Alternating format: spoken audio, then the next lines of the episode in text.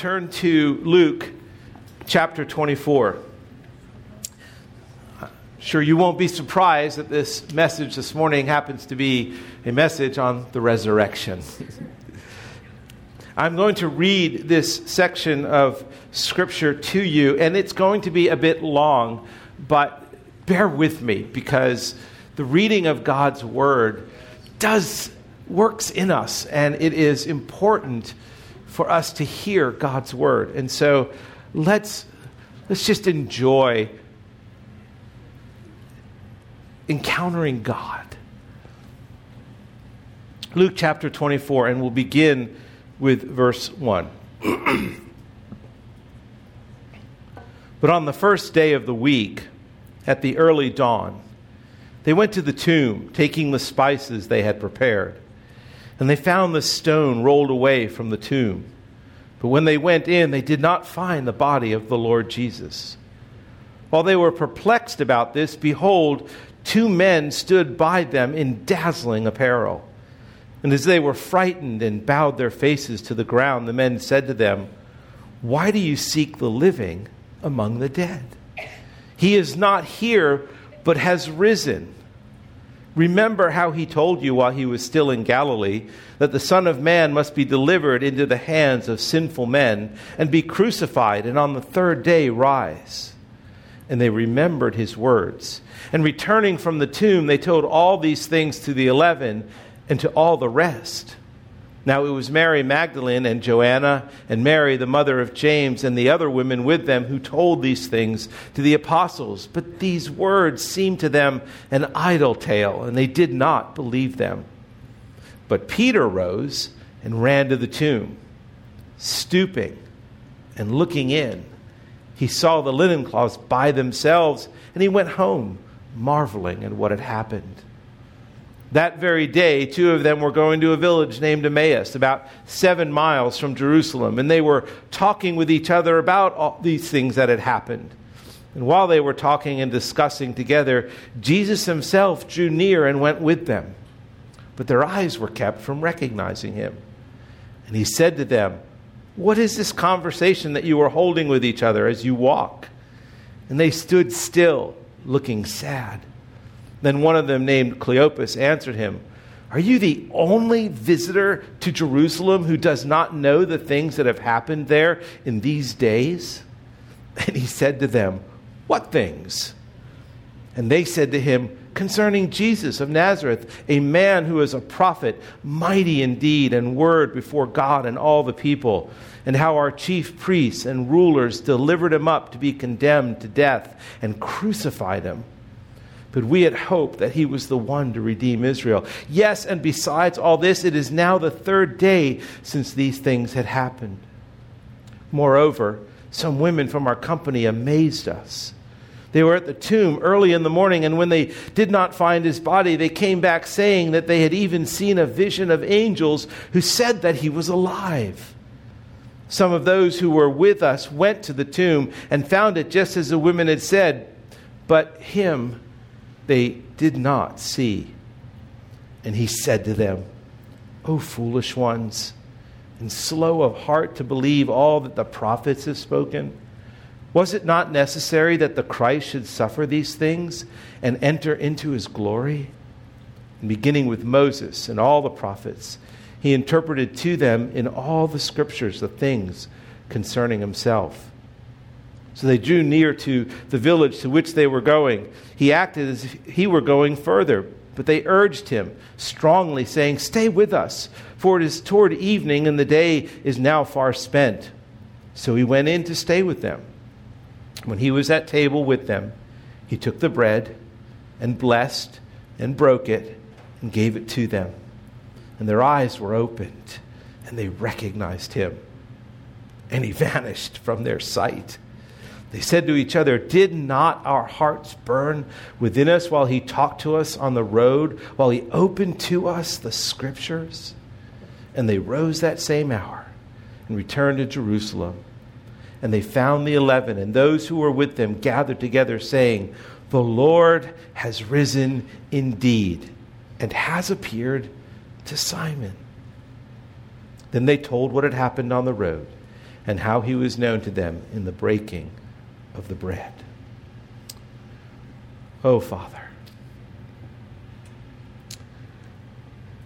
these are words of life. These are words that once again recount the history of our Savior, how he suffered, how he died at the hands of sinful men, but how he is risen indeed. Lord, may these words this morning, may this passage this morning confront all of us, and may we encounter you as we are once again face to face with the truth of the life, the death, the resurrection of Jesus Christ. Lord, may everyone have hearts to hear this morning. And Lord, may you help me to serve these people that I love so dearly. In Jesus' name, amen. the resurrection. Each year, Christians gather around the world together to celebrate the resurrection of Jesus Christ. We celebrate the history, we celebrate a true story about Jesus who did not remain in the tomb, what we've sung about this morning, that after his death on the cross, he rose again. But there are detractors. There are detractors who do not believe in the resurrection. They have many different theories. There's the stolen body theory, there's the hallucination theory, there's even one called the swoon theory, where Jesus swooned and fainted, and nobody knew that he was really alive, and they assumed he was dead, and then he went into the tomb, and the coolness of the tomb awakened him after being crucified. but Jesus really did die. In Luke 23 46, Luke attests to this. He says, Then Jesus, calling out with a loud voice, said, Father, into your hands I commit my spirit. And having said this, Luke writes, He breathed his last. He was dead. In the 1960s, and those of you who are probably older than 50 would remember this. In the 1960s, Art Linkletter hosted a TV show called Kids Say the Darndest Things. And just he would interview children, and the things they would say would be absolutely hilarious. And he relates a story about a seven year old boy whose dog had died. And to make the teary eyed boy feel better, Art said, Don't be sad because your dog is up in heaven with God. And the boy thought for this about a second, just contemplating, and then said, Mr. Linkletter, what would God want with a dead dog? for all living things, death is final. Our bodies do not go on, but unlike the young boy's dog, Jesus did not stay dead. Jesus did not remain in the grave. He was alive and he rose from the grave and he appeared to his disciples and more than 500 other people. Darrell Bock says in his commentary on Luke, he says, We are dealing here, speaking of the resurrection, with sacred events. The Christian faith must be inexorably tied to the resurrection. Without resurrection, Christianity is just another human approach to reach God. It is emptied of transforming power and hope. It is a mere shell, not worth the energy one devotes to it. Without a resurrected Jesus, Christianity has nothing to offer the world. For a dead Savior is no Savior at all. A resurrected Savior who cares and who fulfills God's promises is the unique hope that the Christian faith offers to the world.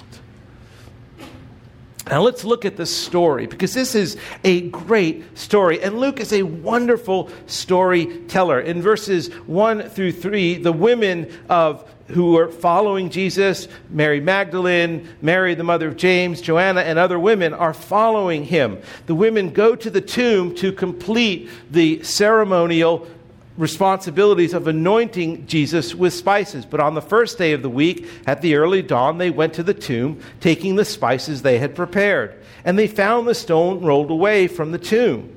But when they went in, they did not find the body of the Lord Jesus. In Mark chapter 3, they are on their way. The women are discussing what, how are we going to get this stone rolled away from the tomb? And in Luke, Luke doesn't bother with that detail. So when they arrive, the stone is already rolled away. While they were perplexed about this, Behold, in verse 4, two men stood by them in dazzling apparel. Here in Luke, they arrive, the stone is rolled away, and then all of a sudden they encounter something they hadn't anticipated. They're looking for a dead body.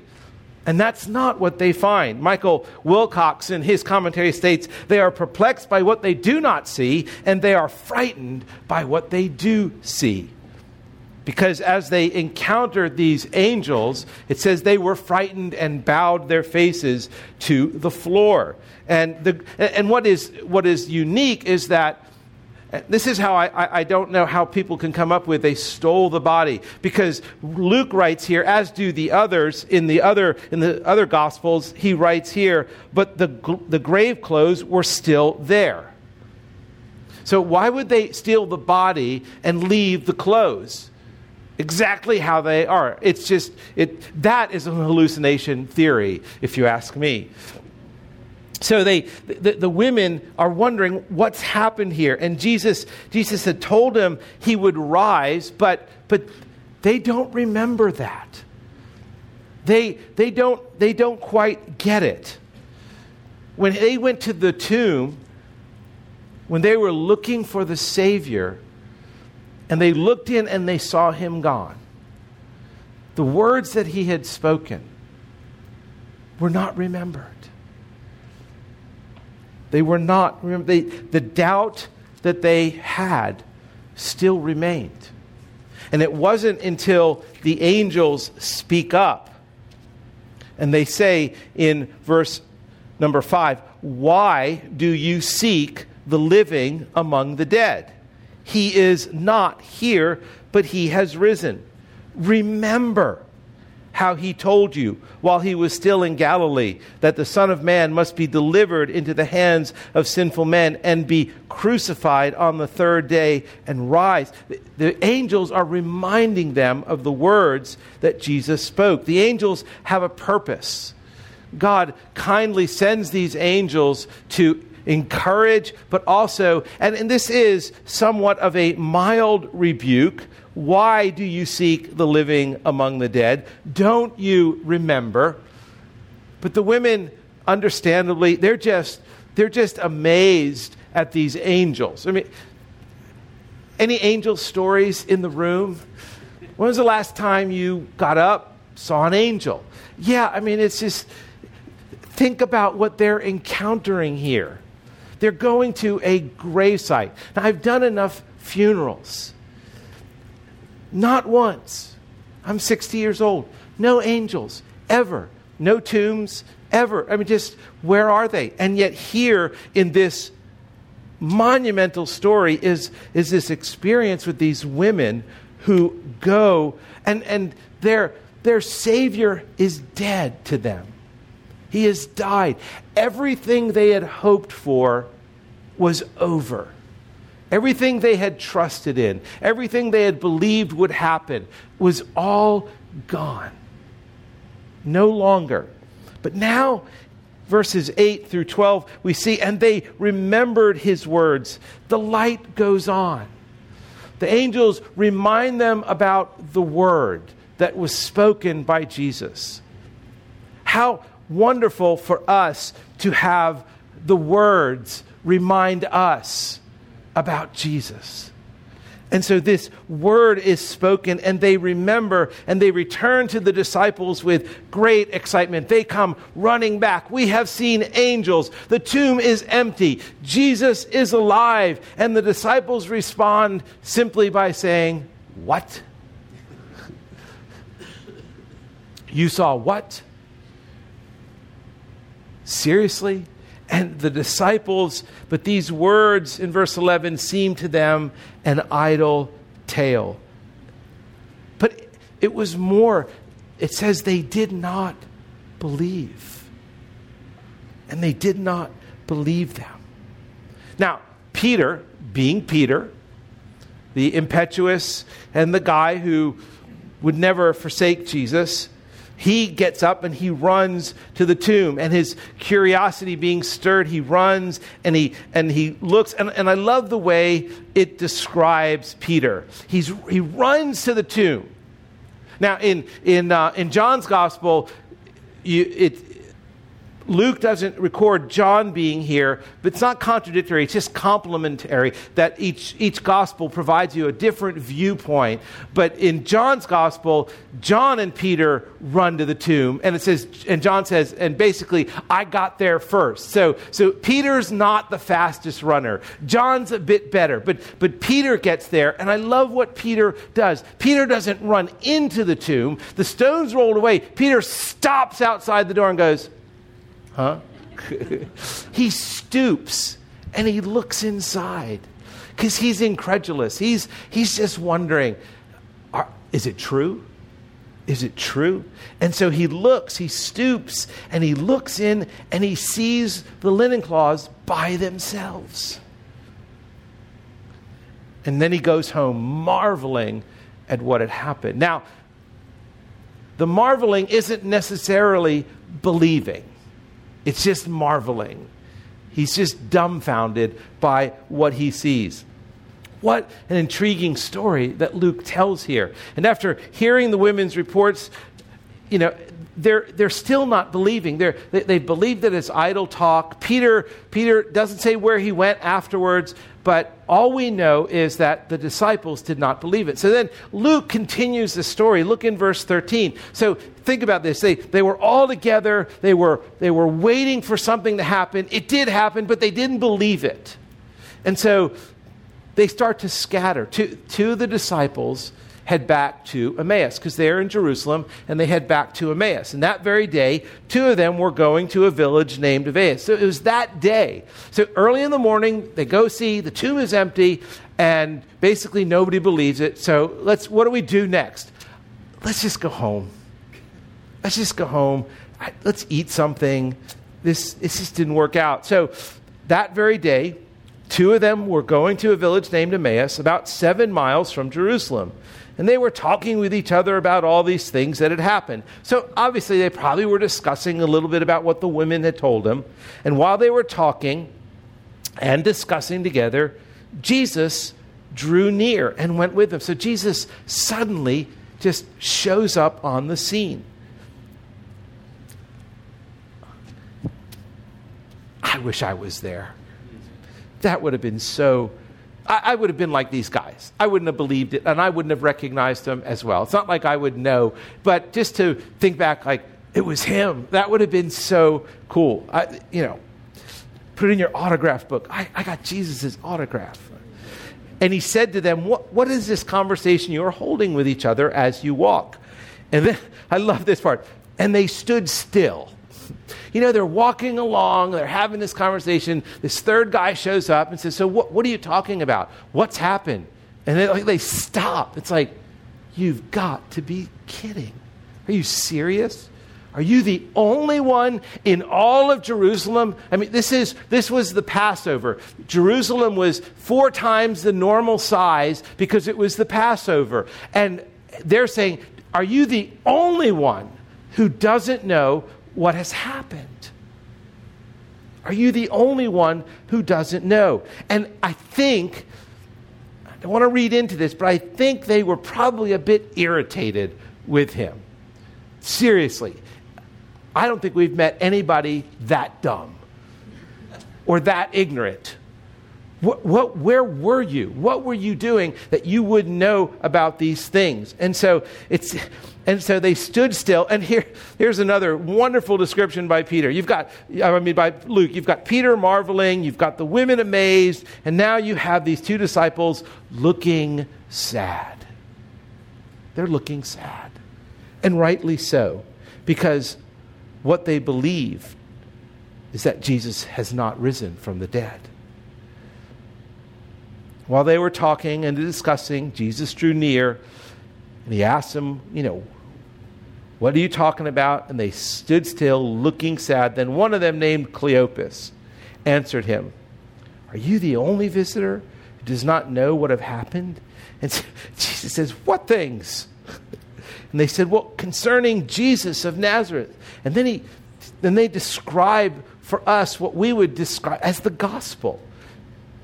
Jesus, a man who is a prophet, mighty indeed, and word before God and all the people, and how our chief priests and rulers delivered him up to be condemned to death and crucified him.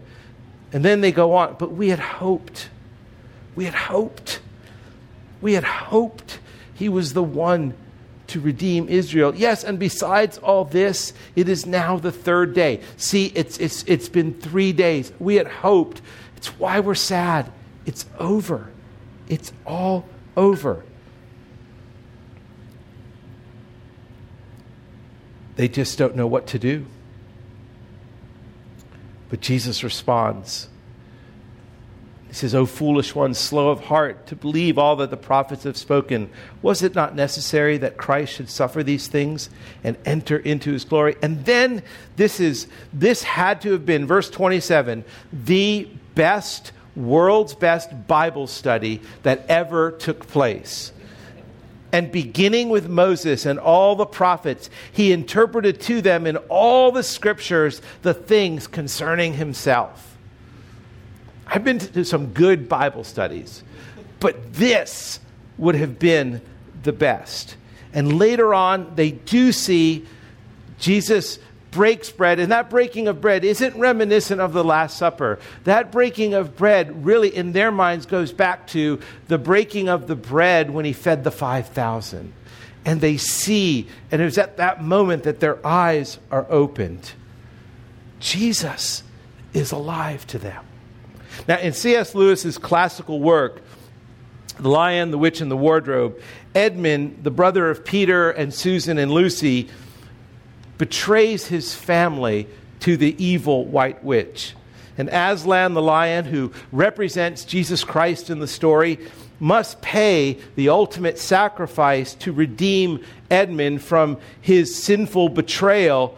And so Aslan must be put to death on a stone table so that, so that he can redeem Edmund. And it is a terrifying and horrific death. So terrifying and so horrific that as Susan and Lucy are hiding in the bushes, they turn away because they cannot watch as Aslan is put to death, as he is tied down, as all his hair is torn out, as he is beaten, and as he dies. After the executioners leave, Susan and Lucy make their way to Aslan, and he, who lies dead on the stone table. And he has suffered horribly, and he is looking horribly, and he is bound by ropes, and he is muzzled. And by now it's early morning, and they're both weeping as they, they gaze upon Aslan.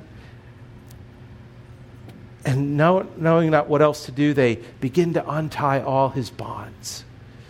It's after that, they're just gazing upon him some more, and it starts to get cold. So they get up and they begin to walk around just to get rid of the morning chill. And as they're walking around, they hear this terrific noise, this cracking like of a giant plate. And, and they turn around and they see Aslan standing before them, totally restored. Oh, Aslan, cried both the children, staring up at him almost as much frightened as they were glad. Aren't you dead then, dear Aslan? asked Lucy. Not now, said Aslan. You're not, not, asked Susan in a shaky voice. She couldn't bring herself to say the word ghost.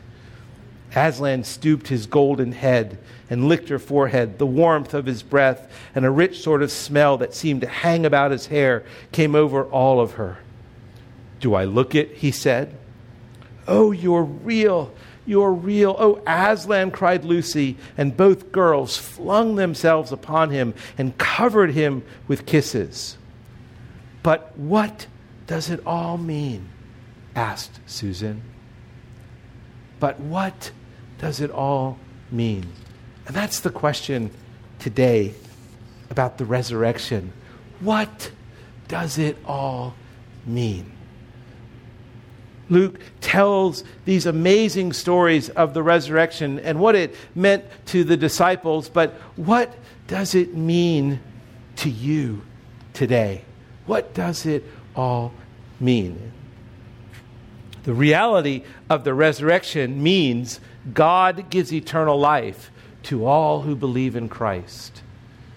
That's what the reality of the resurrection means. The reality of the resurrection means God gives eternal life to all who believe in Christ. What does it all mean? It means there is good news for you because of the resurrection. It means that there is wonderful news. Three times in this passage, the gospel is alluded to. The angels talk about him being crucified by sinful men and rising from the dead. And then the, the, the uh, two disciples on the road talk about the, the crucifixion and Jesus, and then Jesus himself talks about having to suffer and come back in glory. It means that the resurrection is the good news that Christ has risen from the dead. And the good news looks like this. Three points this morning for you. The good news looks like this. It means there is hope for those of you who do not believe in Christ. If you are sitting here this morning as a non believer in Jesus Christ, you're not sure if you have believed in Christ, you're not sure, you have not put your faith in Jesus Christ, it means that there is hope for you even though you do not believe. Because you can. You have the opportunity to respond to the gospel. It means also there is hope for those who doubt. Men and women we saw reading this passage who doubt. And it means there is hope for those of you who believe. There's something for us. The resurrection, for those of us who believe in Jesus Christ, who've put our faith in Him, the resurrection is not just a past event, it's a present reality. It's a present event for us. It means something for us today. So, number one, the resurrection means there is hope for those of you who do not believe in Christ. What, what brought Jesus to the cross? What brought him to the cross? John Stott says, says this Number one, your sin. Your sin brought him to the cross. Sin that is extremely horrible. Nothing reveals the gravity of sin like the cross. What sent Jesus to the cross is our sin, our, our greed, our envy, our, our lust, our lying, our hatred, and many other sins, our rebellion against God, our unbelief, our idolatry, all this, our sin brought Jesus to the cross. I'll tell you what else brought Jesus to the cross His love. His love. God's love is wonderful beyond comprehension. God, God could have easily abandoned us to our fate. He could have easily let us experience the punishment for our sin. Aslan took Edmund's punishment, Christ took our punishment. It was his love that brought him to the cross to bear our sins. That is love. And then his promise brought him to the cross. God promised the free gift of salvation to all who would believe in him. And that salvation was won on the cross by his death and then his resurrection. And God, as a covenant keeping God, a promise keeping God, kept his promise. The price that we are required to pay, you are required to pay is far beyond your ability to pay. If you do not believe in Jesus Christ this morning, you are going to be responsible to answer to God, to give an account for your life to God on that last and final day, the day of judgment, the day that we will all face. There is not one person in this room in this world who will not face the ultimate and final accounting because we will all die. We will all die. The good news for those of you who do not believe is that Jesus is alive. For those of you who do not believe, the good news is that in Christ you can have eternal life. The good news is that if you put your faith in Him, if you seek Him, if you come to Him for forgiveness, you will find Him and He will forgive you. That is the good news. That is what hope the resurrection gives to those who are not believers in Jesus Christ. The bad news exists. The bad news. The good news is good because there's bad news. The good news is that Christ is alive. The bad news is you will die. The bad news is you will die. And if when you die you do not know Christ, the news gets worse. And it's eternal. If you want to experience both new life and eternal life, life today, the response is to put your faith in Christ. God is faithful. It is out of love that he went to the cross. It is because of our sin, but he is faithful and he forgives all sin. Mary Magdalene was an adulteress who was of the worst kind, and yet she was forgiven. She runs to the tomb and sees an empty tomb. Peter denied the Savior three times, and yet God forgives him. There is hope for those of you who do not believe. That's what the resurrection brings. The resurrection also means there's hope for those of you who doubt. This passage is a story about many who doubted and were transformed by the risen Christ to become passionate believers. The women who came to the tomb did not believe he had risen. We, we read that story. They, they looked and they saw, they couldn't find his body, but they still did not believe. They were doubting. The disciples doubted. They didn't believe the women's story, it was just idle chatter. Peter marveled, but still doubted. Even when Jesus appeared among them, they were still doubting. Cleopas and his friend still doubted. Thomas was doubting. There's no better news for sad, distressed, despondent, despairing people than this Christ lives.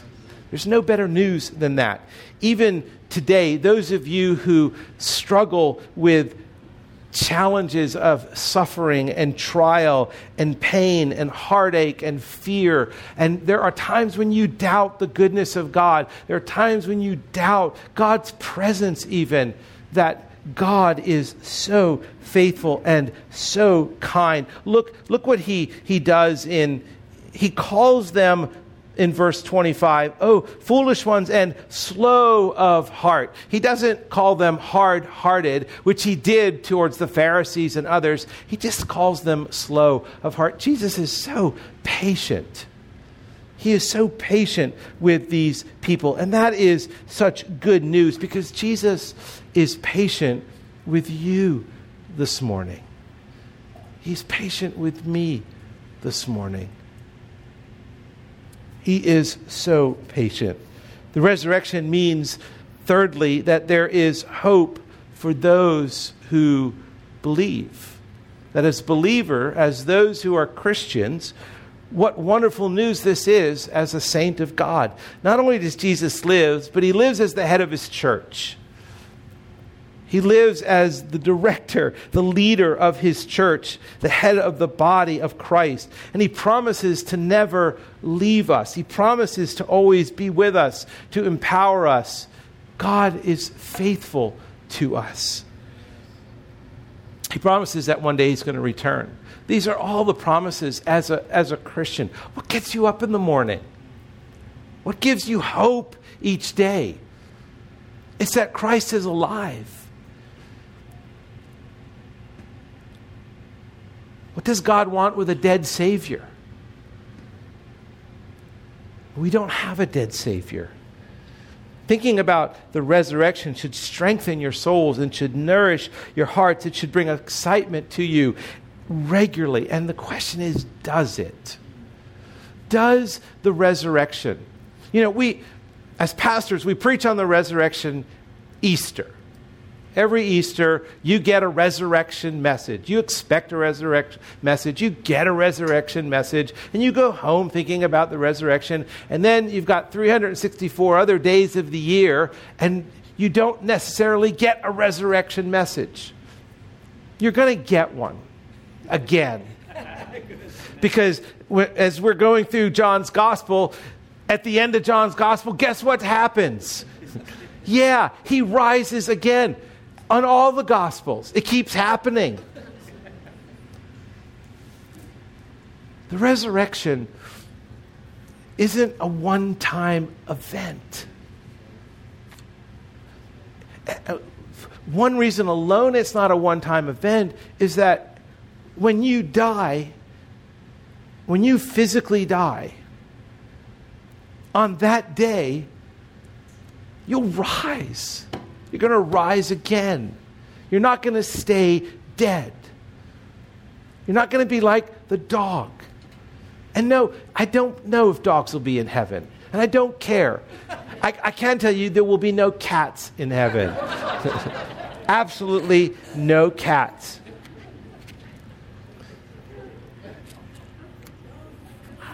I, if I've offended anybody, too bad.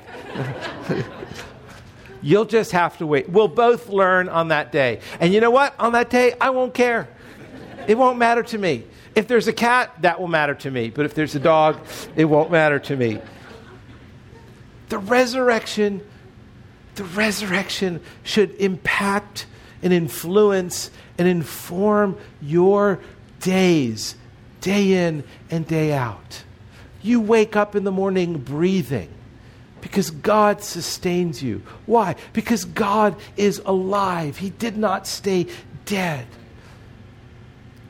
You show up on a Sunday and great worship, the, the lead, guys who lead and the, the ladies who sing and, and the instruments that are played. I mean, you are excited and it, and it infuses life into you. That's because we have a Savior who lives. You don't come in here trying to gin it up trying to get excited. You come in because he's alive. I watched Kentucky lose last night. Amen. Yes. I watched Wisconsin beat Kentucky, which now Wisconsin will beat Duke because we want Duke to lose. And uh, I will and I watched I watched thousands upon thousands of fans in Lucas Oil Stadium in Indianapolis just cheering. And I saw Kentucky fans just crying. And, and you just see the emotion that is, is happening at a basketball game. Brothers and sisters, being here today is so much more. That, that basketball game has no eternal value. That basketball game will live on with some. They'll wear their national champion t shirts for a while, they'll wear their hats for a while. But you know what? It happens again next year. There's only one resurrection, it only happened once. And now it will happen for us because he is alive. Kent Hughes, in his commentary, tells of a well respected British pastor who was once preparing his Easter sermon. So he's in his study. He's studying for the very thing that I am doing this morning. And he's, he, he states this He says, The thought of the risen Lord broke in upon him as it had never done before. So here is this pastor preparing, and suddenly the idea of the resurrection kind of breaks in upon him like a wave. Christ is alive, I said to myself, alive. And then I paused, alive. And then I paused again, alive. Can that really be true? I got up and walked, repeating, Christ is living. Christ is living. It was to me a new discovery. I thought all along I had believed it, but not until that moment did I feel sure about it. And then said, My people shall know it. I shall preach about it again and again until they believe it as I do now. And I want you to believe the resurrection as I do. Now, I didn't have this moment in my study because I do believe the resurrection. But as I study, I come to believe in the resurrection even more. It excites me even more. And I don't want to be excited just today. Yeah, I wore a tie today. I had to. I'm the pastor. You'll see it Well, you won't if you die at your funeral, but I will be wearing a tie at your funeral. I promise. But I want the resurrection. I want it to be something that fills your soul, fills your mind with this truth. When I wake up in the morning and I make noises I didn't make when I was 25, and I groan, and I have pains in places I did not know I could have pain, and my body is deteriorating, which it is. When I wake up in the morning, I, I don't want to think about the moment because I'm on the back nine of life. You get that, right? I mean, at 60, that's the back nine. I, I'm hoping I'm coming up 13, but that's the back nine. And, and, and I, I think about death more than I've ever thought about death. And what gives me peace, what gives me peace is to know Jesus is alive, that he rose from the dead. I have a book. I have a book that lists all of the last words of people who have died, both believers and unbelievers. And it is eye opening. I love, I love what D.L. Moody said on his deathbed. They asked him how he was doing, and he just said, almost well and almost home. Ah, that's how I want to die. I'm not going to die yet, honey. You don't have to cry.